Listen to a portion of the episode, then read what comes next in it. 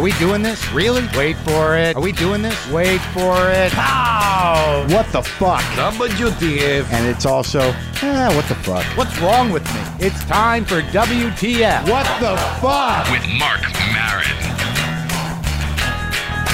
Okay, let's do this. How are you, what the fuckers? What the fuck buddies? What the fucking ears? What the fucking knots? What the fuck nicks? How's everybody doing? I hope you're having a happy Hanukkah if you go the way of the Jew. If you go the way of the Jew that lights candles, I hope you're having a fun time lighting your candles. Lighting your candles with your children, with your family. Uh, I am lighting my candles alone this year. Not alone. Uh, Jessica's hanging out, but she doesn't seem to give a shit one way or the other, which is fine. Uh, I've had women in my life that pretended to give a shit and encouraged me to light candles. I'm not a religious Jew in any way, but for some reason I'm lighting the candles. I think one of the reasons is that I dug out the menorah when I heard it was the first night of Hanukkah, which I was unaware of until after sundown. So I already fucked it up. And I found a box of candles that had been sitting in the cabinet for what must have been a few years. And I guess because the cabinet is close to the ceiling, the heat had had twisted and bent them all. They were just a big sort of colorful ganglia of unlit candles. And I pulled them apart and I've insisted upon lighting them in their twisted, bent, melted form, which brings an an entirely new experience to the the Hanukkah experience. I which brings an entirely new tone to the Hanukkah experience. Uh, put the second one in, Brendan. A trippy tone, if you will, a sort of uh, it, it's just a little twisted, uh, obviously, but it's it's been kind of fun for me. I, I've forgotten the second Hanukkah prayer. I know I could Google it, but I'm just going with what I know. I have uh, an old kippah, a yarmulke, uh, you know, Jew hat, whatever you want to call them, that I've been putting on. Uh, and I'm doing it. I, I'm not sure why. It's connecting me with something. I don't feel any deep need to do it, but I do enjoy all the bent candles. So, if that's a reason, the Festival of Lights for me this year is bent, twisted candles. I hope you're all doing okay. Welcome to the show. This is WTF. Uh, we have a great show today. Janeane Garofalo, an old friend of mine, is going to sit down and talk with me. Uh, let me do this right now. Pow! Whoa, I just shit my pants because I'm drinking justcoffee.coop WTF roast. If you go to justcoffee.coop and get the WTF roast, which is uh it's it, the subheading on it is WTF roast, go ahead, you know you want to, and then it says complex, spicy, and chocolatey. That's me. But if you get that, I get a little bit of money from that. But also, uh, you know, feel around the uh, the justcoffee.coop site and find yourself a blend. It's great stuff, and they have been a sponsor of mine for a long time. And I hope uh, they're good gifts.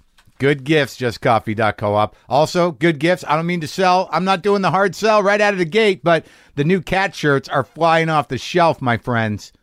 If you go to WTFpod.com, go to the merch thing, get yourself a new cat shirt or a new WTF shirt, flying off the shelves, now available in American Apparel for no extra price. Onward with the show. Let's start with an email. Also, forgot to mention, special addition to this show, Mike DeStefano in a live moment from uh, one of our live tapings at Comics uh, to sort of tease a bit, as we say in the business, Thursday's episode, which will be an hour with Mike DeStefano, who is by far one of the more uh, interesting and you know, com- it, it, it's some real shit. And I'm not going to say more than that. Let's let's get on with how I want to open this uh, Hanukkah show, mid Hanukkah show. I got an email from a guy named Jonathan, and I had to think about this.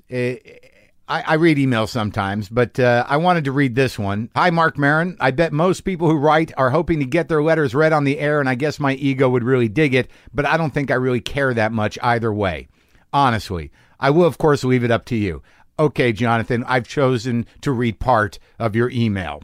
So here's why I'm writing. Thank you for bringing your show to us. I love thinking, thinking about thinking, and hearing others thinking and thinking about their thinking. But I have a fear. I did a little bit in showbiz, quote unquote showbiz, in Portland, Oregon. Okay. In the early 90s and got a big taste of showbiz attitude. I'm talking line producers, crew, PAs, talent, agents, etc., etc. Of course, it was hideous bullshit.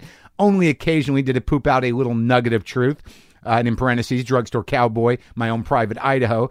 Uh, we also crapped out Maverick. Uh, with Mel Gibson, Gathering Evidence with Nobody, and a piece of shit Harvey Keitel made called Imaginary Crimes. I got a taste of how desperately we all wanted to make it in caps, every one of us. So how does this apply to me, you're wondering, my what the fuck friends? Let's let's move on. So what I'm thinking and what I'm hearing in your voice as time passes and WTF gets more and more popular is that hunger in your voice, that desire and need for fame, adulation, money, influence, etc., etc. I know you're moving on in years. All right, Jonathan. I, you know, okay, and and and do have an honest need for financial security. That is true, Jonathan. But you just got to do it without selling out. You have to, please, because what you're all about is not selling out. That's why we love you, your voice, your ideas. You're going to get a huge money offer soon, and he didn't write money. He wrote several four four dollar signs. You're going to get a huge one, two, three, four dollar signs offer soon if you haven't already in parentheses. I have not.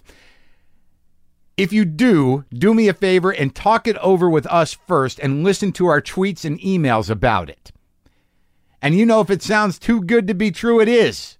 I'm not asking you to stay in poverty for life, but remember the average American earns about $35,000 a year, and that really is not bad. The average Kenyan earns something like $300 a year and is probably happier than most Americans. I will have to ponder that, Jonathan, and certainly, certainly, I mean, for, for God's sakes, you don't think I would take a, a business opportunity, uh, something that, you know, that is personal and that I have to think over without, you know, tweeting it. I mean, the idea that I would move forward with any sort of creative or or uh, financial opportunity without first, you know, tweeting it to my twenty thousand or so followers, whose opinions I value greatly, is ridiculous. I, I mean, Jonathan, I, I, I will call you first. You know, if I if I have any anything even percolating, yeah, before I go to meetings, I'll start to. I'll start to make sure to bring everybody into the fold. I'm not being condescending here, but I, I can't alert you to every you know thing I'm thinking about. I understand your concern. Let's go on. So please, for God's sake, stay away from the showbiz industry.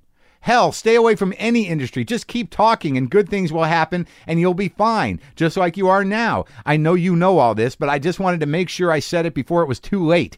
You know that dude, Will Ferrell's business partner? He sure was interesting and funny and all, but you could tell from his voice that he could have a $1 million cashier's check in his hand in 15 minutes if he needed it, and that has changed him forever. Keep on talking. Thank you, Jonathan. So you're telling me that Adam McKay can have a million dollar cashier's check like that, and that's changed him forever, and the implications is is that that is somehow negative. Okay, I, again, I don't want to be condescending, and I appreciate the letter. Thank you, Jonathan. And I want to, I want you to understand that you don't get to where I am in your career if the opportunities have been just pounding on your door. Clearly, if I get any opportunity at this point in my career, uh, be it that I am moving on in years, or how did he phrase it? Uh, yes, moving on in years. It'll probably it'll probably be relatively in line with what I am doing you know, no one's going to ask me to you know put on a clown suit, which which I'm not adverse to. You know, clowns. I I'd, I'd actually like to explore clowning a bit. Uh, but but hopefully, and I hope you're right that I get a one two three four dollar sign offer soon. But I imagine it'll be somewhat appropriate to me. Uh, but I appreciate your concern, and certainly I will will make sure to pass through any potential large financial offers uh, through the Twitter sphere and uh, and through you, uh, Jonathan. And I, and I appreciate your concern, but uh, I can tell you honestly right now, there is no great worry of me all of a sudden selling out. And quite honestly, as much as I appreciate your um, sentiment about uh, the average Kenyan earning three hundred dollars a year, I I really could not get behind that. I I, I just. I'm thinking about it now. I, I wouldn't even be able to record the podcast. So if we could get somewhere between three hundred dollars a year and your thirty-five thousand dollar a year number, that would be that would be that'd be better. But quite honestly, I'd like to make a little more than that. not asking for a pool, not asking for another house, even just maybe a little more, a little more, so I don't have to worry too much. And you know, I'm going on too long. Let's get to Janeane Garofalo.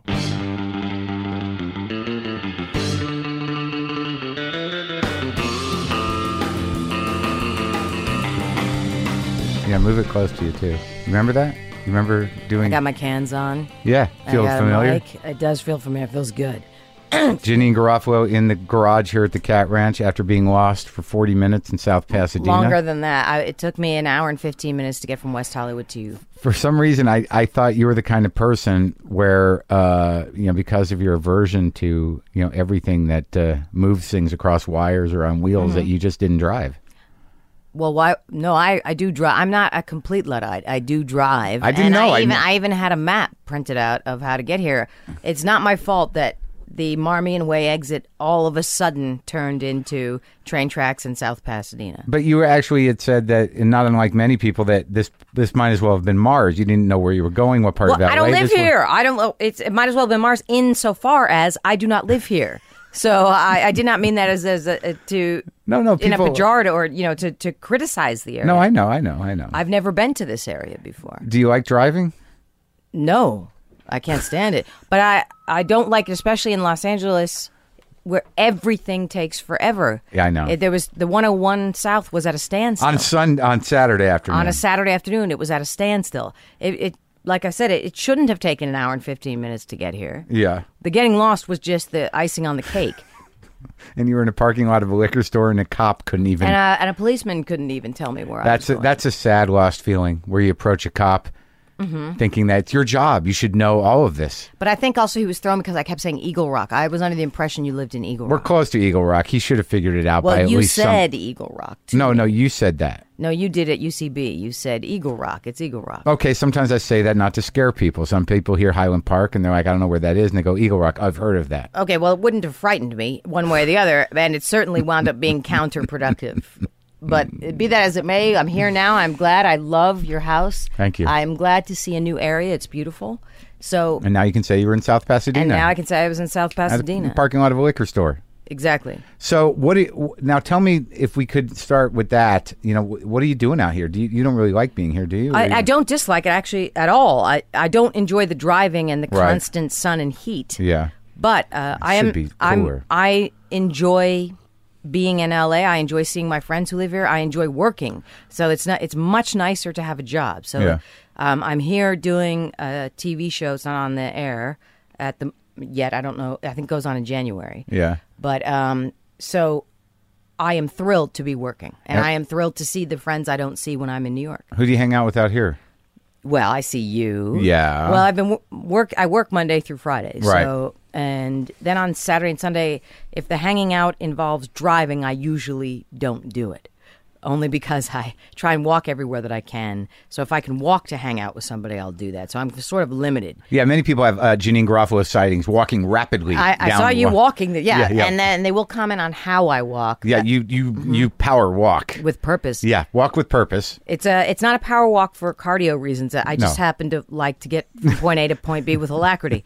but I uh, I ha- I know I see people at Largo and UCB and and Tiger Lily and things like that. You've been going to the nice. shows. Been going to the shows. I you know it's it's it's interesting because like a lot of the conversations that I have around you lately, and uh, and, and we both come from the same world where we came from. Uh, I actually got a call from a lawyer yesterday about a about Air America because I'd filed I'd gotten part of some sort of civil suit around their bankruptcy because I was a creditor because you know they they didn't pay the off my contract. And he basically called to tell me that they were moving from Chapter 11 to uh, to full on bankruptcy, and uh, it doesn't look like anyone's getting paid. But That's a shock. I really didn't expect to hear you say that. I could could have sworn you were going to. Yeah, that is I got a million dollars coming, and I only Mm-hmm. didn't even ask for that much. But uh, we come from that, and and lately, you know, I, it's not that I find myself in a position to to defend you, but you know, people have you know pigeonholed you because of the politics, and you know, I got that too, and I find myself, you know, actively trying to to to not separate myself from my political views so much as uh, separate myself from from Air America and what that represented to certain people and and to also you, you know talk about politics in a in a in a practical way how it affects me as opposed to feeling like I'm carrying water for for the left or for the Democrats. Well, I don't ever try and separate myself from it. I'm very proud of, you know, having worked at Air America it, with all its flaws. You know, that's not Air America's fault. It was the management style and Right. the business model. But I'm very, very proud of of, of what we did there. yeah, I, I am as well, but and I um, but what I don't, uh, going back to your point of being pigeonholed, that is incredibly frustrating insofar as it does affect your career. But it doesn't if you're a male. Most, you know, ordinarily there are, you know, people like Viggo Mortensen and Will Ferrell and Alec Baldwin and others who are quite politically active and vocal who are not penalized. Whereas a lot of times females who are vocal uh, s- suddenly find themselves less able to work as much. And I know it sounds like, you know, who cares quality But isn't that in general? that's in general. There is a double standard in general. Just behaviors are looked at, and same for people of color. People of color and women are not afforded the same latitude and leeway for their behavior in the workplace as as white males are. Well, my, my my question comes around to the like now that you're we're back and you know we haven't been involved with Air America for a while, and I think we both seem to be back to doing a, a kind of more personal, more broad based comedy. Like when I mm-hmm. first knew you, mm-hmm. like, and that's what what what people are saying about you as well is that you seem to be back in your own body about you know your life. That you know when we're immersed in politics and it's our agenda is to serve that you know, and to speak out like that, that you, you, you, you don't really engage your life. Well, you did less than me. I mean, I, I can't help it because I, I, I had a hard time, you know, maintaining uh, all the information necessary. So I was always sort of, uh, you know, you know, seventy percent my cats and thirty percent politics. But it seems to me that now, you know, you're you're addressing your life, your age, your insecurities, your struggles as a, as a woman and as a person again on stage in a way that you really haven't in about fifteen years. Well, it, you know uh, uh, that sometimes, but then sometimes, you know, this whole Tea Party movement, the Obama, then it sort of started up again um, as the Tea Party movement. That has affected my stand up quite a bit. This.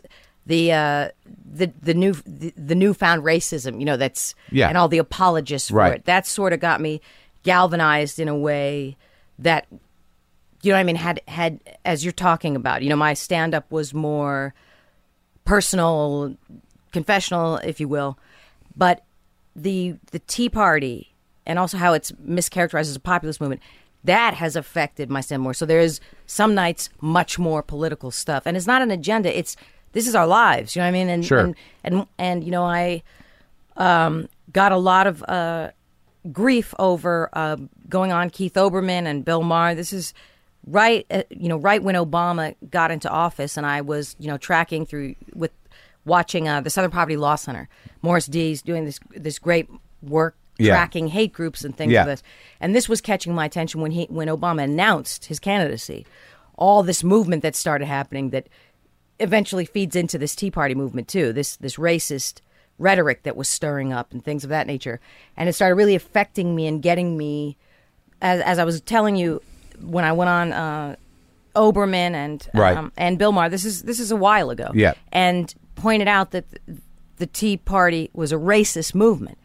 Um, I lost a voiceover job within days uh, for Weight Watchers, and also started getting hate mail like I used to get um, during the Bush era. That had ebbed a while, and then you know this whole uh, bashing of of of me and marginalizing me that come from certain areas started up again, and then there was going to be, and you know, there's a pilot you and I did many years ago that was pulled, and I think it was ABC. Do you remember? yeah, that? we talked was- about that. uh, I think the uh, last time. Yeah, Yeah, and that was because of a supposed letter writing campaign and threat of a boycott from these uh, pro George because these people types. watch television. Yeah, Uh, yeah, but of course it was coming from just one. I think a guy named James Alvarez or whatever his name was. He was pretending to be a lot of people. Right. You know how cowardly network people are. Sure. They they assume it's representing a ton of people, but it doesn't go the other way. All the people that are not writing letters, they don't assume represent a certain amount of But people. let me ask you this, just on a human level. Now, you know, I know, as you know, that arguing with people that are, you know, set in their agenda and believe things that are contrary to facts, even if you show them the facts, because their belief system is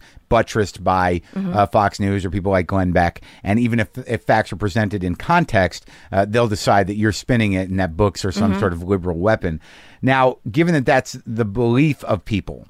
And given that there is this, you know, easy this this ability to lead angry, ignorant people the way they do, I mean, let's talk about what really does happen. Where's the breaking point? But also, this is not even about me arguing with anyone.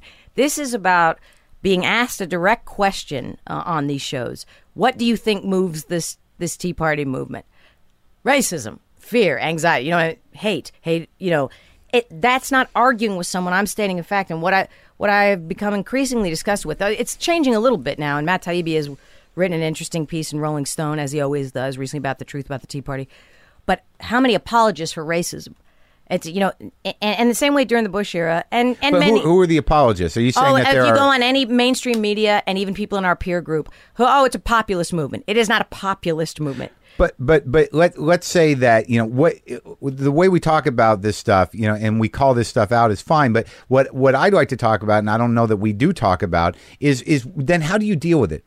Now now it's like if you're going to accept that these people are are, are unmovable, they're unchangeable, their ignorance is, is malignant, and it's impossible to transcend. Then then how does America regroup itself? Well, itself? I'm not accept. Uh, I'm not. I'm not speaking in those terms that you are. What I'm saying is this is a, racism is part of the fabric of ours and many countries. That is the nature of the human condition. From the very founding of this country, there has been a stratification and a hierarchy that has been dominated by white males, much to the chagrin of the Native Americans and women and anybody else who's ever come here or was here or came through Ellis Island. Be that as it may, that the fact of racism exists. It would be odd now that we have a black, black president that it was not here now, and it's so strange to have to to act like it's way out of bounds and in poor taste that someone like me or you or anyone brings it up. And, you know, eh, then you'll have people that will cite alleged journalistic ob- objectivity, which is just the coward's way out. Won't weigh in one way or But the other. But I think a lot of people are trying to make uh, a broader assumption in thinking that most people are not that. That even that people. Oh, yeah, have- most people may not be. We're not talking about most No, people. but I mean, but this is a people. dominant cultural meme here, and it's a dominant cultural movement. What I'm saying is that Mm-hmm. it's my belief that everybody is just trying to get by, and that the more anger there is in an individual, the the more likely they are going to fall victim to either you know hurting themselves, hurting their families, you know, making wrong choices, you know, hurting you know, uh, you know, you know, ending up you know saturated in alcohol or drugs or depressed or whatever, and that you know whatever outlet they're offered, you know, depending on their, their the range of their education, they will be exploited. Whether it's to buy things, whether it's to buy drugs, whether it's to buy uh, you, you know things they don't need, you know, which is what fuels capitalism. Whether it's going to make their desires easily exploited, but on on a political level, the same type of anger and and despair is is uh, is utilized to exploit for for political movements. course. So I seem to be focusing more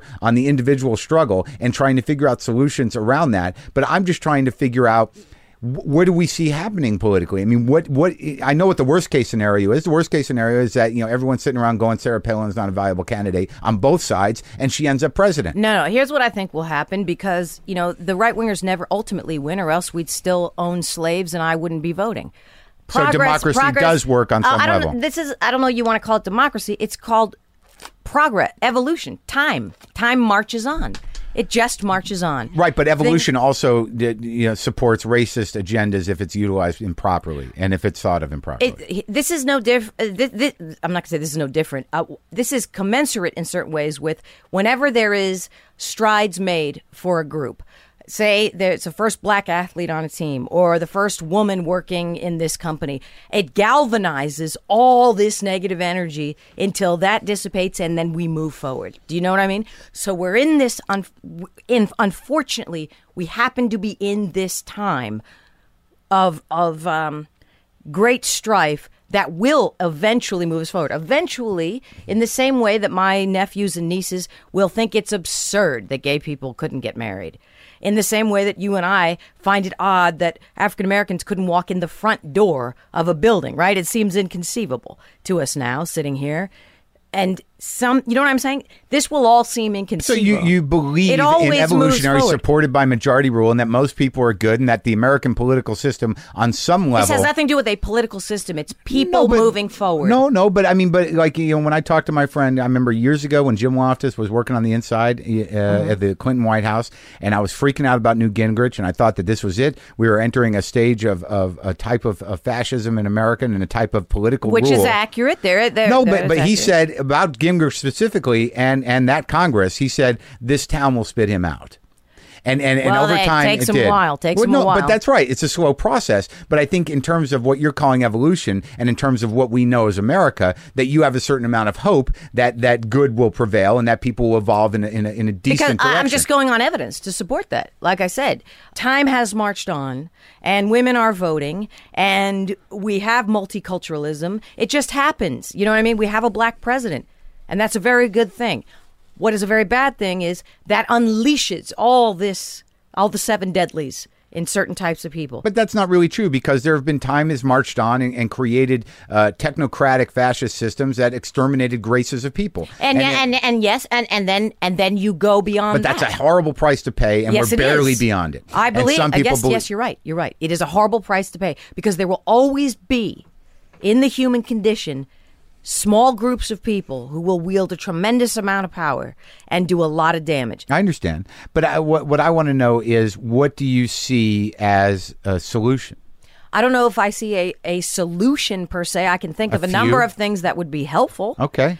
I would uh, media reform first and foremost. I mean, th- this it's it's it's absurd. I don't know. Well, that what that we're doing is pretty exciting. Um, this is great, and I'm glad that everybody there is much more citizen journalism. I'm glad that there's guys like Matt Taibbi. I'm glad that there's Rachel Maddow. I'm glad that there's people online doing their but that's thing. not citizen journalism. I mean, that's legitimate journalism. But they are citizens. right. But they are, you know, they are. They are uh, serving the citizens. They don't serve their corporate master. That's right. They are citizens first and foremost.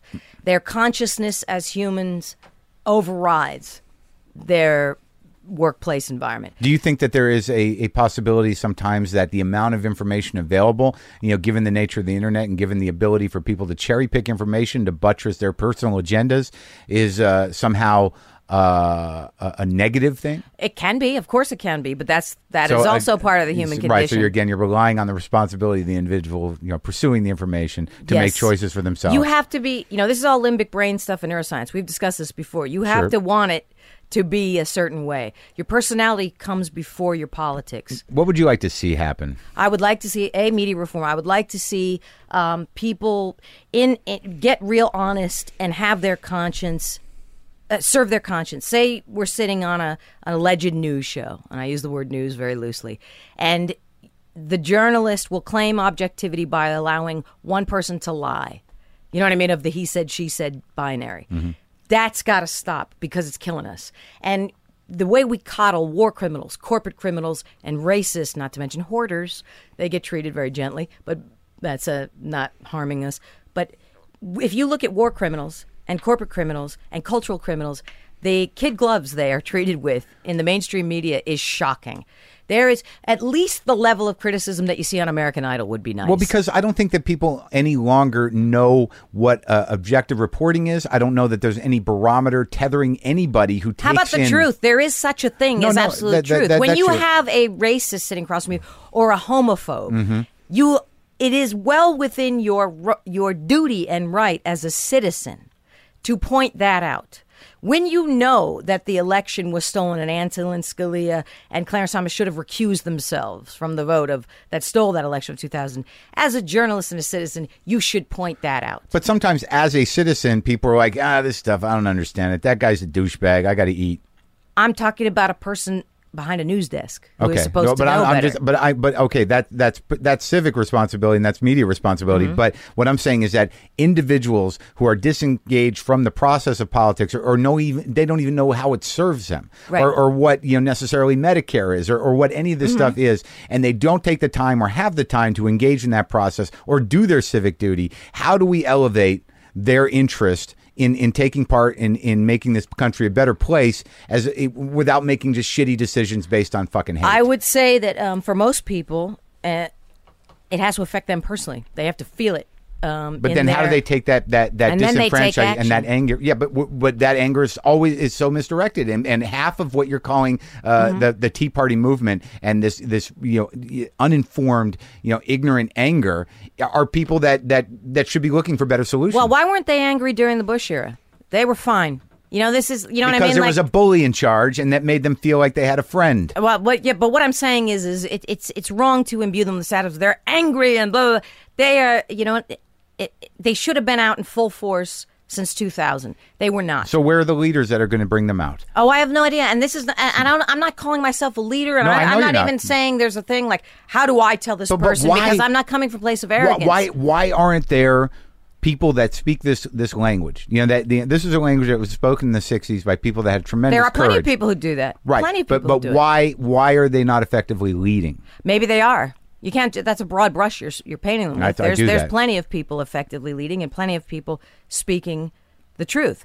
but most of them are not How do you make in it mainstream entertaining? to- media. How do you make it entertaining? I don't need it to be entertaining. I know, you know but what I mean? but, but people do. How do you How- capture I don't the know. hearts? I don't know. Do they? You know what? The truth is fascinating. It really, really No, is. I know, but how do you capture their hearts to pay attention to it in the proper way? I have no idea. But if the, right. if the news actually told the truth, yeah, it would be fascinating. be great. It would really be good. But also, there's plenty of people who are who are you know Jon Stewart just being one of them Uh-huh. who are capturing the imagination of a nation and getting a lot of good work done through comedy. I am glad that you're optimistic. Well, how could I not be? I don't know. I you know, I you could be cynical. I think Well, some people cynicism mistake is not you a as bad cynical. thing. You know, I, and I, you know what? That doesn't offend me. I Uh, know. you know, cynicism is a very healthy thing. I prefer to think of it as pragmatism, and you know what I mean. I, I just don't take things at face value. I and also I care. You know what I mean? I, I- like I said earlier, I don't want life to just happen to me. Now it does to some degree. There's nothing I can do about that. But I'm going down swinging. That's all I can say to you is that, that I I refuse to be bullied by a system. Now, I can't help some of the bullying that happens, and I can't help this dirty air that I'm breathing, and I can't help this political system that is corrupt. But I, but I, but I, I, I am not going to complacently just go, oh, that's the way it is, Right. you know, or or this thing. This bothers me when I when I have these discussions with others in my peer group who who keep characterizing the Tea Party as just one example. Who the fuck as a- says that they're just uh, populist? populist, plenty of people, uh, you know, but they'll say this on the heels of that. I prefer to see the good in people. I'm an optimist. No, you're a fucking coward. You know, don't don't pretend because you don't know what's going on or you don't give a shit. That makes you an optimist or a good person. And really, what they're also saying is it doesn't affect me. Yeah. That's really what they're saying. that is that is true. And the same with Iraq back in back in the day when when you and I would be so emotionally upset about this, and there'd be people who were sort of, you know, I don't want to get in, don't want to rock the boat. It's not them, really. That's what they're saying. Yeah, And uh, doesn't affect me. doesn't affect me. And you know what? I don't accept that, and and and and I don't I don't want to live that way. This this stuff has to square with my consciousness. You know what I mean? What's And- that, that that poem? The sort of when they came for the so and so. Yes, yes, yes. I know what you mean, but I don't know What the rest that thing? Who wrote that? Is that like a Jewish? I don't know, but somebody just recently told me about it again. Um, but also Gustave Le Bon's The Crowd. I always point to that too about uh, human nature and how people act in groups. But I, it really bothers me when people say things. I pref- say I prefer to see the good in people, and Martin Niemöller. yes, yes, yes, yes, yes. Yeah. But it, it doesn't make you an optimist or a good person to deny social injustice or to pretend that somehow you want to give people the benefit of the doubt and blah blah blah. It's uh, it's it's it's endlessly frustrating. But I do realize that the sound of my voice may have turned, you know, is so strident and annoying. I'll give you that. That I actually annoy myself sometimes talking. Well, I I mean, But I get this is very I get very emotional about it because it, it really is. Uh, there's a lot of people, and I'm not one of them because uh, you know this doesn't actually affect me. You know what I mean? I'm not being victimized by this racism. I'm not being victimized by this economic injustice. But it hurts. It hurts me just the same. You know. let's talk about then this idea the the uh, the pursuit of happiness. Surely. And and how that has been you know that, that a lot of people seem to think it's it's their entitlement and their, their personal agenda and, and the necessity and the whole struggle is to be happy. Yeah, they act like brides. You know, that's something. It's my day. I deserve it. It's my day. That, that it's the bride mentality. The But I pursuit mean- of what you deserve. What do we deserve? Nothing, really. Um, but for you personally, I mean, are you are you happy and is it something that you think about? on the day. Is Sometimes it, is it like this pursuit of yours? No, though? no, no, no, no, no, no. There are some days where I'm absolutely comfortable in my own skin and, and very happy, and I feel quite quite pleased and lucky. Uh-huh. Then there's other days where I'm as down as down can get. Uh, to well, I can't even put my finger Do on do why. is that ta is that usually brought on by something, or do you just write that off as neuroscience again, or or or bit of both. Um, usually, it's brought on by something, and it can be it can be something I see in the news or something someone says or I overhear that is is. And it's going to sound like I'm trying to be so noble, uh, and I and I don't want to come off like I'm being that way. But it usually revolves around if I see somebody being bullied, or if I see animals being mistreated. Right. Even the thought of of uh, you know a- the way we treat animals and uh, to me because they they do have advocates but they but they don't have as many advocates as humans do and they can't speak for themselves Yeah. so they're and and just like with little children you know but i animals don't have the advocate advocates in place that that humans do to a degree so i can oversee someone in the dog park manhandling their dog, and I'm done for the day. I mean, I'm so down. Uh, I don't know. I can't explain it. Uh, I mean, I, No, no, it, you feel the pain of the animal. I and- feel and- yes, exactly, and, and, and, and the vulnerability and its inability to help itself. exactly. Or or if yeah, I even accidentally channel surf past animal cops Yeah. and just catch a snippet. I'm down for the count for the day. I mean, like a, which sounds quite self indulgent. I don't mean it to be, but it, to answer your question, uh, or I will hear uh, somebody being bullied, like two teenagers. You know what I mean? Like some teenagers. Where do you think that sensitivity comes from? I mean, I, I don't know if it's sensitive. Maybe maybe everybody feels this way. No, but I don't think like it's like there's a certain you know like uh, feeling other people's pain to actually have a deep sense of empathy is something that eludes me occasionally, and oh, uh, it eludes me occasionally too. yeah, and but I f- there's some people who I don't feel deserve. But were you bullied? Respect. No, not really. were you ever a bully? No. When you were a Uh, kid? I, I did have garden variety. Just got nothing that, you know, I had a, a very nice childhood. Your garden variety bullying here and there. I was an overweight kid. Nothing that I, that, ha- you know, has done irreparable damage. And Because I nothing- find myself being sometimes not an intellectual bully, but but I out of my own sense of of defensiveness and fear of being Mm-hmm. hurt Uh-huh. that I preemptively uh, will, will try to hurt or defend myself. Uh, not hurt myself, but hurt others if I feel threatened by them. Gosh, um, I if I am, I don't know if I'm doing that. I hope I'm not doing that. There have been times where, out of fear, my voice raises, and I'll try and try and nip something in the butt. You know what I mean? Like an interaction, sometimes at work or something. If you know what happens when I feel helpless. Right. If I feel helpless or not listened to Yeah. in in at work, Yeah. I become, I guess, what could be considered a bully, but it's not what I mean. But I start getting getting real motivated to get heard. You know what I mean? yeah, and, yeah. and it usually centers around content, writing. You Yeah. know, the writing of the scripts. There's been a real Have issue. Have you been called a prima donna before? No, no, no, because it's not prima donna behavior. Yeah. And and there is no other area at work where you could say I act like. Believe me, there is no Mm-hmm. It's prima just donna stuff. it comes down to you want me to say this, you want this to come out of my exactly. mouth. Exactly. It comes down to I, ca- I I cannot say these lines. This is not the best we can do. I this is this you know this is this is lazy writing or this is this is uh, simplistic and it's you know that type of thing. And I start raising my voice because I feel helpless, and a lot of it comes from uh, I, I feel dis I feel oh, nobody thinks thinks I'm very talented anyway. They don't even care. They're just Why do you say shit like no that? no no. I'm that's I'm I'm just telling you what it comes from. No, I know, but you always you always defend this this weird uh, you know self abuse with this sort of like I'm, I'm just being I'm, I'm being objective. No, no, no. I'm just telling you what these feelings are. You are whether I'm right or but- but wrong. you- you're okay? I'm, I'm telling you what the, you asked me a question. I can only answer this question. No, I know that, but you don't have to you qualify it. Be like I'm not talented. No, no, no, no. I'm saying it comes from. I'm assuming people think I'm not. Yeah. And they're not trusting my instincts on the writing or trusting that you know I can make a different line worker. Right. I'm I'm just in this one particular area Yeah, work yeah. related. Then it comes also in the in the area of of stand up comedy. Say I start talking about politics and somebody will start, oh, give it a rest. Then I feel helpless or embarrassed almost. Yeah, Then I get you feel rejected. I feel rejected. And then I might move toward anger, which could be construed as bullying, but I'm not because I really, I really am quite sensitive to bullying. I don't like it. I don't like it in myself when I do it. I feel a tremendous. It gives me no pleasure to have bullied someone. And and this week in particular at work, there's a writer who I think I moved to tears, and this has upset me a great deal. And I try, I have tried to make amends. Uh, I'm actually almost getting upset thinking about it. My my feeling of of sorrow that I moved this writer to the brink of tears. and, and but it, it- but that, I mean that seems like less bullying and more you, you know just an inability to have a mutual uh, experience in communication. Yeah, we were not communicating. Yeah. we were not communicating. Now, when I've seen you on stage, you know, especially recently, that you know, there's a certain amount of doubt that that you Yeah. brought to the performances a few times Yes. that hurt my feelings.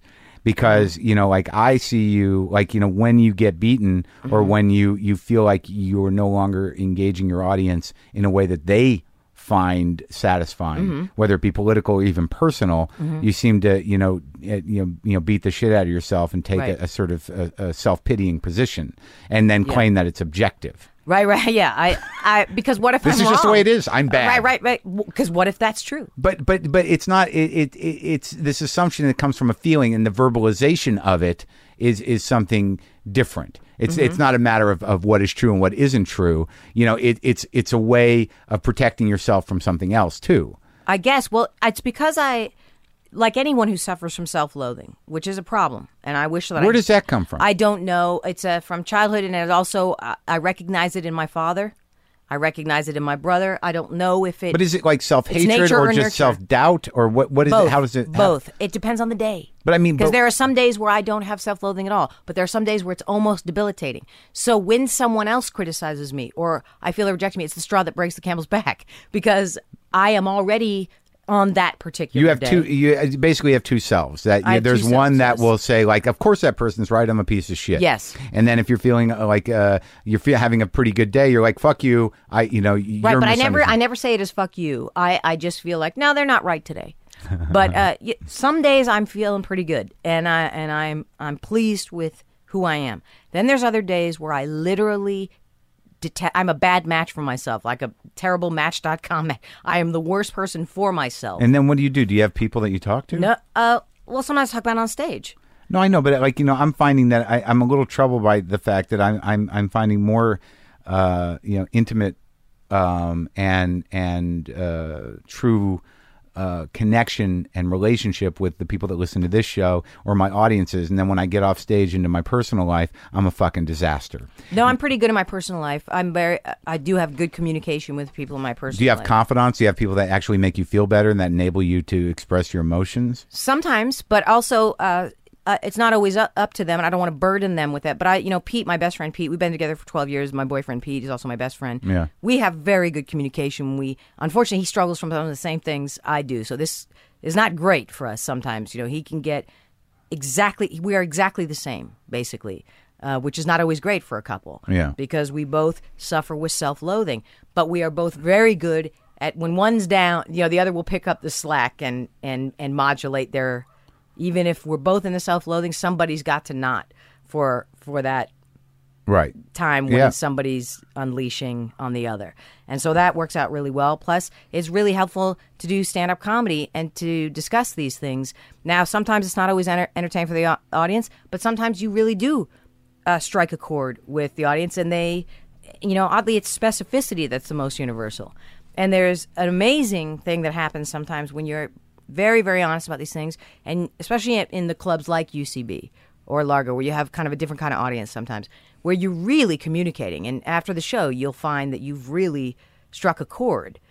And that's an unbelievably helpful thing. Then there's like a show Sam Seder and I did in Aspen, which had me so down for days, where I where uh, part of the the thing I was talking about was the Tea Party thing being racist, and people walked out in droves, hissed me. Some people were booing me.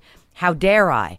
And not only did I feel there was a social injustice going on, and the in the ma- at the macro level, but at the micro level, I was feeling rejected and unfairly berated for something I thought I was pointing out that was true. But people were treating me like I was wasting their time discussing this thing. And then on the plane the next day, a gentleman whose name I forget, who's always on Keith Olbermann, always on Keith Olbermann. I cannot remember his name, and I always liked him, so it was particularly painful. He's happened to be sitting next to me, and he said, "I saw your show last night," and he goes, "Boy, I don't like your stuff." So what he's saying is, I don't like you because, as you know, that's me on stage. You know what I mean? So it's not a character, it's not a shtick. So I'm sitting on the plane next to a guy who I'm so sorry I can't remember his name, but he's always on Olbermann, who I've always liked. I don't know him, but I've always liked him. Who Yeah. basically sat down on that plane at 6:30 in the morning and said the first thing he said, and and and wanted me to know. That's a whole nother layer of why it's hurtful.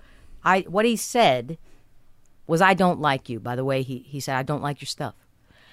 I unfortunately burst into tears. Is terribly embarrassing. This middle-aged lady burst into tears. Now, to his credit, he felt awful. Uh, honestly, felt horrible.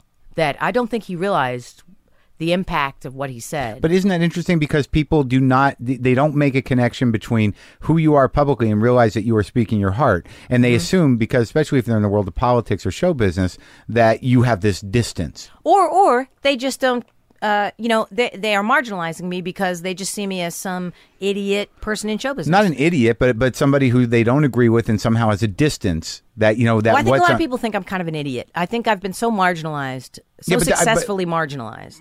by certain people because that's how they want people to see you. But you're you're Mm-hmm. clearly not an idiot to anybody who listens to you. Oh, I don't know, but be that as it How, may, how the fuck can anyone call you an idiot? I, but I I don't know. I, I understand know, what you're saying. I, I- I feel like that's how he was coming at me, and so he felt comfortable.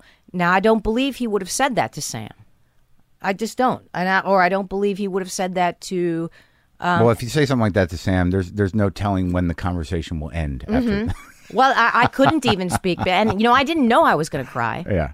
No, but I, was I've had- already so hurt by the rejection of the show that I before it. It was had just actually, icing on the cake, It yeah. just had kept me awake. I had not over, gone to yeah. sleep. Gone Right. to sleep, and so then I get on this plane at six. And and how long were you on the plane after you with cried? him uh, from Aspen, Colorado to New York. so you, how how soon? You, so you I cried, cried early the on. whole. I had to put my coat over my head and pretend I was Oh, sleeping. And he he must have known because it became.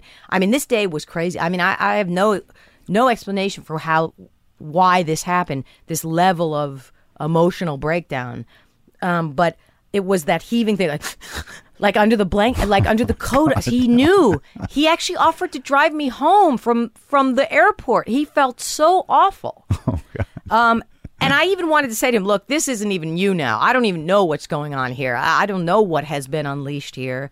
Uh, this is not, you know, you did, this was not you. I mean, you certainly hurt me, but uh, something else is going on here. Those tears and that weird reaction lasted nigh on into the evening in New York. My eyes were swollen shut the next day. This to the like when my dogs died, the same thing. You know, I, I cried so much that my eyes swelled shut yeah. the same thing happened. I'm not. Well, I, I think not- I, it's interesting with able to explain comedians, and because of the you know the sort of the pulpit that you held before you know you were considered a pundit, which was a stand-up stage, is that you know really, and and you and you said it more or less here, is that you you want people to understand and and appreciate what you're saying, and and- everyone and, does. I, think everyone no, no, no. But I'm just. Mm-hmm. saying that, that that's what happened. Is that even though you know that there's an amount of courage that is required to to talk about what you're talking about, and that people aren't going to agree with you, the heart that you have, you know, believes that you're you you are saying something from that heart, and that it, it that it is. Uh, something you need to express, and these are feelings that are important and information that is important. But even though you know intellectually, which you you, you lean on a lot, uh, that that they are going to be people are going to fight you, Mm-hmm. you still want them to like you Yes, I do indeed. I do indeed want to be well liked. There's no denying and and, that. and understood and and and reasoned with and and and and talk to like a person. right. I, I would prefer to be well liked. Absolutely, 100%. It hurts me terribly, even when people I don't like don't like me. Although there are some people I don't like so much, I really I can let that go. But this guy, who, in his defense, he offered to drive me home. From I mean, I think I I really rocked his world, but he was not expecting um, this woman sitting next to him to cry for almost a four hour plane ride or however long it was. Yeah. Because he thinks it's what he said. Or maybe, hopefully, he thought, oh, something terrible must have happened or whatever. Um, I was even thinking of telling him a, a, a story, a made up story about what happened to cover the fact that I couldn't stop crying with a coat over my head. My nose wouldn't stop running either. Just it was just snot and tears and snot, and I was sweating like crazy under my coat because it was summer, and uh, it was a, a debacle eight ways to Sunday. My glasses were dis- disgusting with like mucus, and I could barely see through my glasses. And what did, what did you eventually decide it might have uh, been? I have to- never figured it out. Besides maybe collective having been battered about this teabag thing, Right. Having the hate mail start up again like it was during the Bush era, because Right. it had stopped for a while, and that was such a painful time. Um, the death threats and all that stuff during that whole mishegas and the death threats that came at Air America, and it was such a relief when it had ebbed, and then it started starting up again, and then I had lost that job, and uh, it made me feel helpless. It made me feel scared because who knows what really can come from this? You know, somebody's going to get harmed, right? Uh, you know, it isn't. Well, they obviously beyond that the harmed, pale. harmed your career to some degree. Oh, to some degree. yeah, yeah. But but okay, so after so after all that all that is said and I mean, done, physical harm too. right? Do you do you have any regrets? Uh, regret? No, no. Uh, that I did that. That I worked at American. Well, did that stuff? well, no, just I mean, do you have any regrets about how your actions uh, have have affected your your career and life? Oh, I regret that it negatively impacted my career for sure. But do I regret having done what I did? No. Would I do it again? Yes. It is worth it. Uh, it's much. It's much better to live, uh, you know, in your truth than worry about a stupid job on TV where you're going to probably wind up arguing with the writers anyway about what you can say. But having said that, I do miss the opportunities I used to have in show business. I miss it a lot. I mean, granted, my, my career was ebbing anyway. It's not like people were knocking down my door, Right. You know, Right. in you know in the early aughts. But I definitely was a person who was in the mix, if you will Yeah. and then and then that that really came to a grinding halt but what has hurt me more about that is uh, people i consider friends who stopped w- you know feeling comfortable hiring me or working with me. That hurt way more than just network or studio people. You know i don't know them.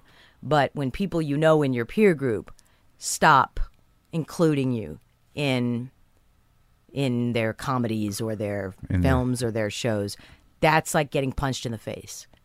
You know what i mean? Like that that to me and also i don't get it. Yeah. that like what why did why? Yeah. and also you know it's difficult to recover from it. I may never re- recover from it. I mean thank god i have a job now but i may never get back in the mix so to speak of a person who works all the time and doesn't have to audition and this that and the other. Is just you the, you know the the call just comes in and they're like here do this part. That doesn't happen anymore and may never ever happen again. And i have to accept that. It hurts me terribly but i have to accept it. And you know that's just the way it is. So i regret that that happened but i don't regret what we did and and some of the most uh, important things in my life is what you me and sam seder did and and the people i met and you know i can say i met howard zinn Yeah. that's noam chomsky Yeah. you know what i mean these are among others but this is an amazing thing to have, to be able to say in your life that that i i I interviewed Studs Terkel. and yet, that something like that. How many people can say something like that? And I'm sure a lot of people wouldn't care, but it does mean something. It does, and and uh, and and and it, it certainly means that you know you have uh, personal priorities that transcend transcend a lot of bullshit. Having said that, I would be thrilled to work uh, more, but you know what? They're not mutual. They shouldn't have been mutually exclusive. That's what the bigger issue is. Why was it mutually exclusive? It wasn't for Viggo, Viggo Mortensen. It wasn't for Alec Baldwin. Do you know what I mean? That's Right. that's a whole other issue of Well, a double what, standard. now let's talk about um, the the show you're doing now is a crime show. Yes, I am. I am. And an, are on you a an investigator? spin-off, Uh, I'm a FBI profiler. It's a spin-off of Criminal Minds that is not on the air yet, but um, I, it's uh, starring Forest Whitaker, and it actually I do love working there. Not you know those fights about writing notwithstanding, it's a pleasure to work there, and that's not me blowing smoke because as you know I have no benefit in pretending something. It, it really is a fun job, and I like everyone very much. But there are days where the writing is not where it should be, Yeah. and on those days, I get very uh, because what could be more important? I mean, if it's not on the, you know, let, coming be- out of your it- mouth. It, it, but not just that. It's not just for what I say. Yeah.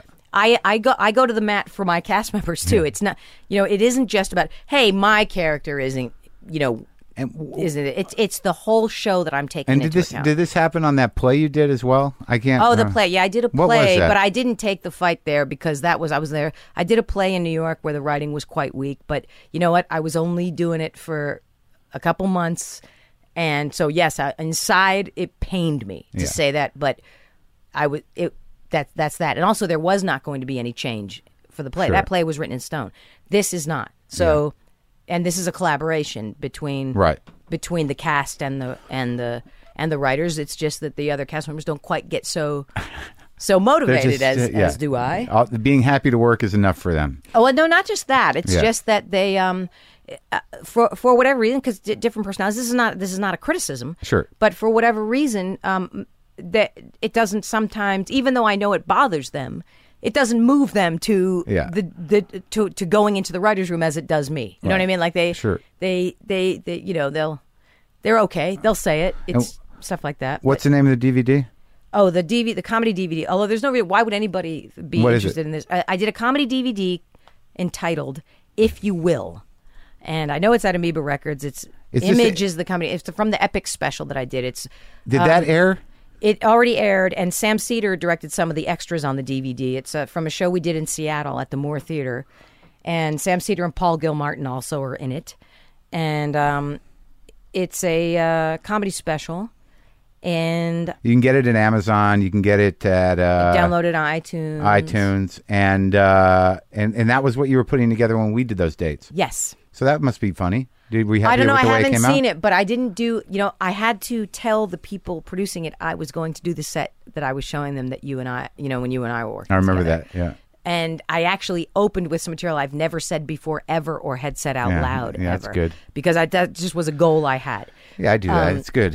Well, it's just I just felt like that's And what happened? Anything? Um, were there repercussions? no, no, no, not at all. They didn't, you know, and if there were, they didn't say anything to me because it it worked out okay. But Yeah. um, they were really adamant um, that I tell them verbatim what I was going to say. So after a while, I was tired of fighting with them, so I pretended, yes, this is what I'm going to say. Yeah. which is not really what happened.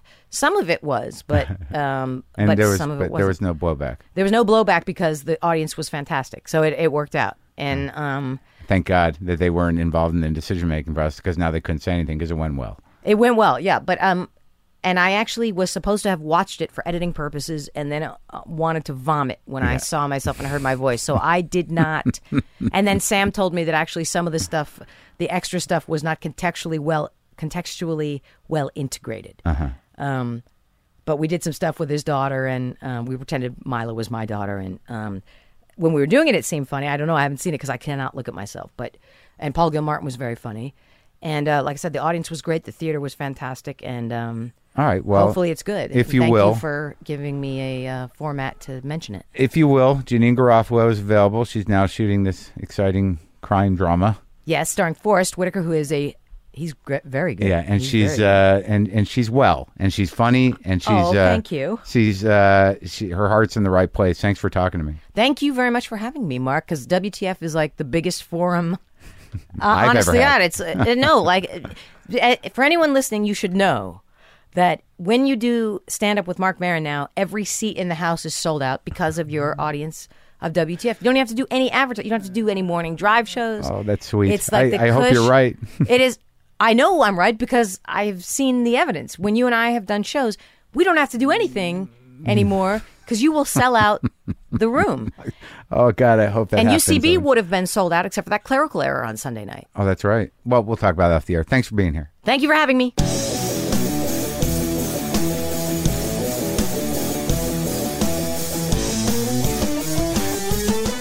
That was the lovely Janeane Garofalo being the lovely Janeane Garofalo. And as promised, I will now do something that I don't ordinarily do, but this is a this is Mike DeStefano. Some of you might know him from Last Comic Standing, and he's uh he's, he's an interesting character. And we had him on one of the live shows at Comix, uh, and that show really is unairable in its entirety. But Mike kicked ass.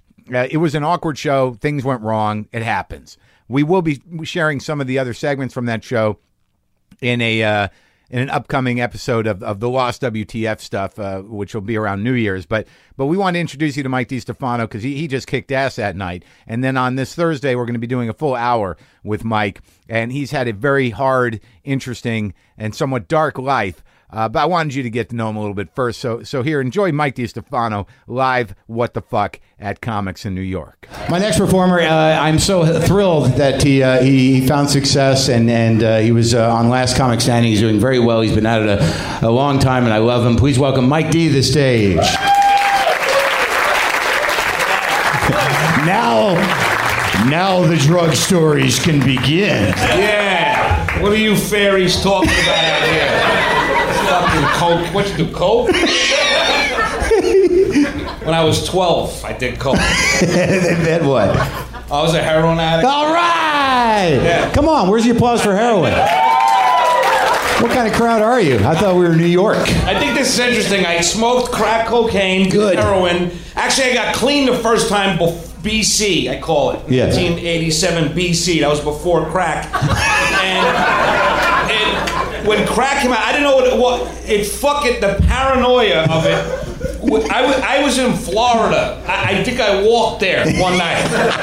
And I was in an apartment. I swear to God, I'm across. I, I was in West Palm Beach. Yeah. Across the, the water is Palm Beach, and Donald Trump's estate is there. I was smoking crack in the apartment, and I knew after like a month of this shit, the paranoia. I realized I'm on land. That's the problem. Is that I need to get out. There's too many ways they can fucking come get me. I'm a fucking three dollar a day crackhead, and I'm thinking that they got helicopters coming to get me. I'm so fucking important that they're sending not just the FBI, the whole fucking army's coming. So I walked out Yeah. across the bay. You could literally walk up to your with the crack, and I'm in circles, so they can't. I can see anyone coming to get me. And then I looked down. I saw these fucking fish. They looked like they were agent fish, federal agent fish with fucking sunglasses. And that, you know. That was it? No, I kept getting high for years after that. That was, uh, that was just, a, Oh, God, I fucking love drug stories. yeah. You know why? Because and I think I've said this before. I don't. I don't respect anybody that didn't have the courage to lose complete control of their life for a few years. Yeah, right. That takes balls. It, it takes stupidity, balls, compulsion, but man, when you come out of it, if you, you got some good stories. no Yeah, and, that, and I'm sure that's just the tip of the iceberg. Yeah, yeah, that is the. But okay, we can talk about other things and then get back to this. Absolutely. Now, the, when I first met you, I, it was actually in Boca Raton, Florida, at that uh, horrendous club that Al Martin books. Uh, what was it called? Boca Nuts or something? Coconuts or some shit, yeah. Yeah, it was this weird, dark, brown, fucked up place. It was like it was like the, it, remember it was like almost a beige interior, and for some reason I picture that the lighting was actually yellow. Everything kind of looked like pee, and and it, it was just fucking weird. There are some rooms that are cursed where you walk in and you're like, the funny has just been sucked out of me through my ass, It seemed like that. It was an awful place. and you were all sweaty and fucking weird. And I was you know. new at comedy. I was Oh, I'm sorry. intimidated to be working with you, and honestly, I was. Yeah. I was like scared to death inside, but I'm, you know. I was taught as a kid if you're afraid of something, hit it with a fucking baseball bat till it stops moving. So I didn't want to do that to you because I liked you. I guess I appreciate that, Mike. Yeah, I was intimidated by Marc, so I killed him.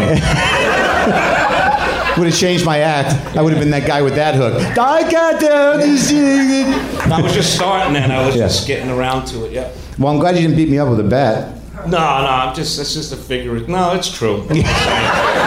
I, I, keep apologizing for my thoughts, but I really I can't help it. What do you mean? Yeah, like you, you think things and then like you, you, you don't really do them, but Eh, No, I I hate saying violent shit because I mean it in a way, but I'm not towards you. you know? Right. It's fucked up. because I, th- that was what I was going to get to. Is that my sense of you was not that. See, now you've evolved into into sort of this hardened, uh, you know, uh, uh, uh, you know, brash, uh, sort of Italian scary guy. But I think in there is a very uh, sweet uh, guy, right? No. Yeah, I got it all wrong. Absolutely. I'm not I don't I'm not really like this, everyone. This is not this is not how I really am. I'm gentle. I grew up fucked up. I got a fucked up I was let me t- all right. You want to hear Yeah. story? I think I was This waiting for that. story. All right. I'm with when I was like 14. I'm with like I was taught good shit, but in a fuck. My brother and my uncle and a friend of my uncle's, who I don't remember his name, Danny Rappo, I think was the name. And it sounds like they they were beating this guy, and they, they got out of the car, and I'm in the back seat, and they beat this guy fucking senseless. I don't know if the guy lived or what the fuck, but they beat him. Yeah. Then they get in the car. My brother's in the front. He wraps up a McDonald's wrapper, throws it out the window. My uncle smacks him and says, "What are we animals?" Just like that. That's how I was fucking raised. That's so I have. There's a bit of moral ambiguity ah, don't in your know. upbringing. That's a great story. Do you know? You know why they beat the guy or not? No, it doesn't matter why they beat him. There was never a reason for it. There was never a need to explain it. Violence solved everything. You know, I grew up with that, but again, I'm not that guy. I'm Yeah. really not. I Yeah. don't. You know, I've had five fights in in the last two years. I don't know if that's a lot. How old are you? I'm 43. No, that's about the right amount. I I can tell you, but I've never started them. The people came at me and attacked me For what? for hitting them because I hit them. And then they came at me and attacked me. Another true story, I swear, this is true. It was at a, a club in New York called Ha Comedy Club, Ugh. and a guy, I, I come outside, and my buddy Jerry Roach, I don't know if you've ever seen him before. He's a mm-hmm. terrific guy. He's a little Hispanic guy. He was getting yelled at by these two guys, were screaming at him. Yeah. So I came out and I sat down and I'm watching them yell at him. So finally I said, guys, can you can you tone it down a bit? So they both turned to me and one of them came to my left and the other one came over here. And I didn't get out of my chair. And I was like, hey, I don't want no trouble from nobody. And I really didn't. And this and I said five times, don't fuck with him. And this guy moved his hand, I think, and I just hit him and he was unconscious standing up. You ever see that? It's No. fucking hysterical. His eyes are like in the back of his head. And I literally It sounds hysterical. I put him in my chair and I went inside and got a bag of ice and brought it out and put it on his head and said, I told you not to do that. Now, that is a God's honest truth story. I'm, I don't know if I'm trying to t- show how tough I am or how tender I really am. Because I will fucking beat you all the way to the hospital and I will drop you off and check you in if I have to. Because I am a good person.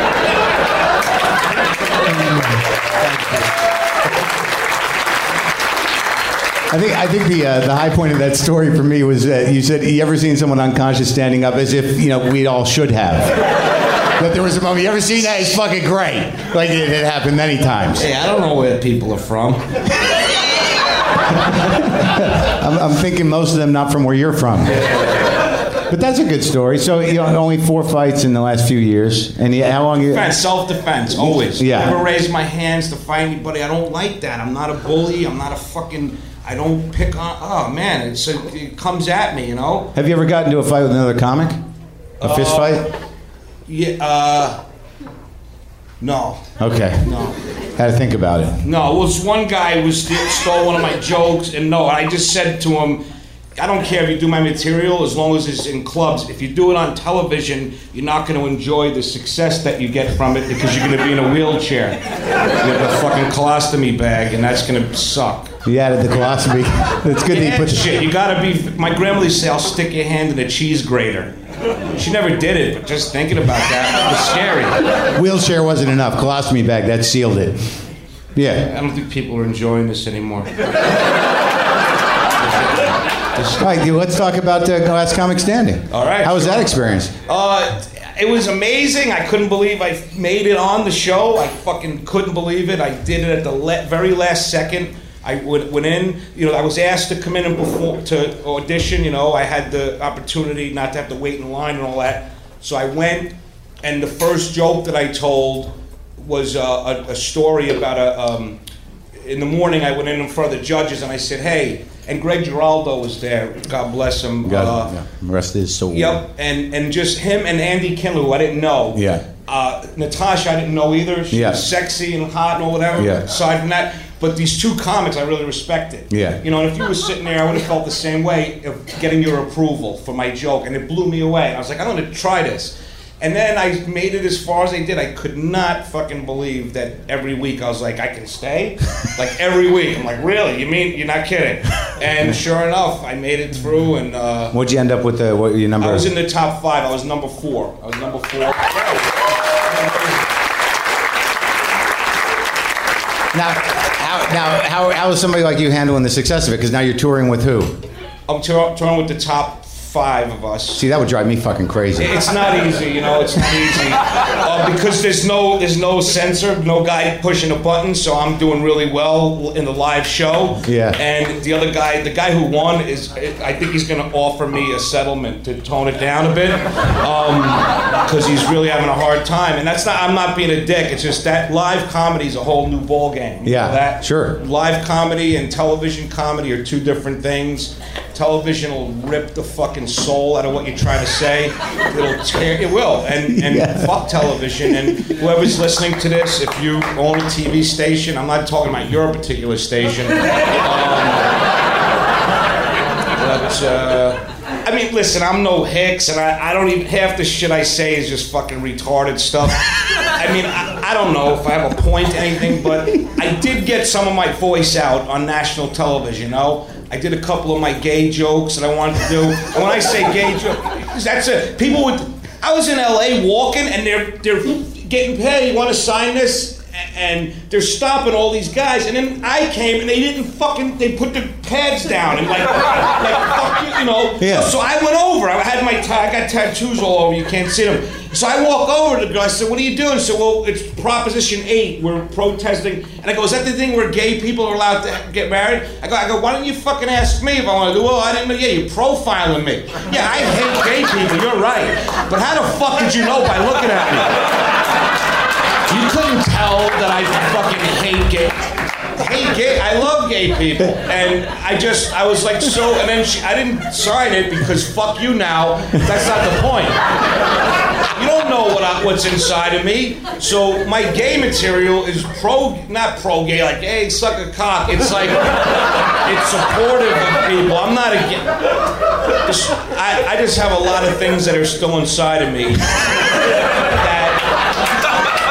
I'm not getting out because of the way I look. I think I'm a gay Asian boy inside. Like, that's how I feel. Because I want to, I have softness in me and tenderness that it's hard to express because the, the way you look and the way you come, you know? Well, I, th- I think that yeah, I think you're doing it beautifully. Oh, thank you. Yeah. Now, now, Oh, thanks. Yeah. now where, where are you going next? You going to? Where, I'm still on the tour. I'm on the tour for like three more months. oh my God, you sound miserable. Well, because I'm getting up in front of people like, like whoever came here tonight. You know, you know Marc Maron. Hopefully, you know some of the names on here, and so I know. All right, these people I can I can do my thing with. And if you get offended by something, I'll be like, "You came to see Marc Maron. Suck my dick." What you think you were gonna fucking get puppets and shit? You know what I mean? But when they come out to the last comic standing tour, it's like families and they're waiting for like the cute shit. And I'm like, I open with a cunt joke, like literally. Good choice. Good Well, choice. yeah, no. Well, it's not a cunt joke where I just say cunt a hundred times. I say the C word. I I said the C Oh, word. now you're to say the c word? I That's good for you to catch yourself. No, here's how it goes. All right. I said, I said the c word in a show, and these five cunts came up to me in a line, and like the head cunt was up front, and she said, "We hate that word." I said, "Well, you probably hear it an awful lot." And then one of them said, Well, would you call a black person the N word? And I said, If I bet a lot of money on the game that day and they were losing. And then I said, Well, I wouldn't call a black person the N word, but that's not because I'm afraid of black people. I respect, I will kill a black person. I'm going to use racial slurs because I was raised properly. Now, that's the bit. And they fucking write letters to the They wrote letters? yeah, every night the, the tour manager's Mike five. They get it's a number now. How many fucking letters the theater got? But it's okay because I'm not representing NBC. The last thing I said on the show was, "Whoever didn't vote for me, fuck you." And I said that right into the cameras and to American society. Mike DeStefano, ladies and gentlemen.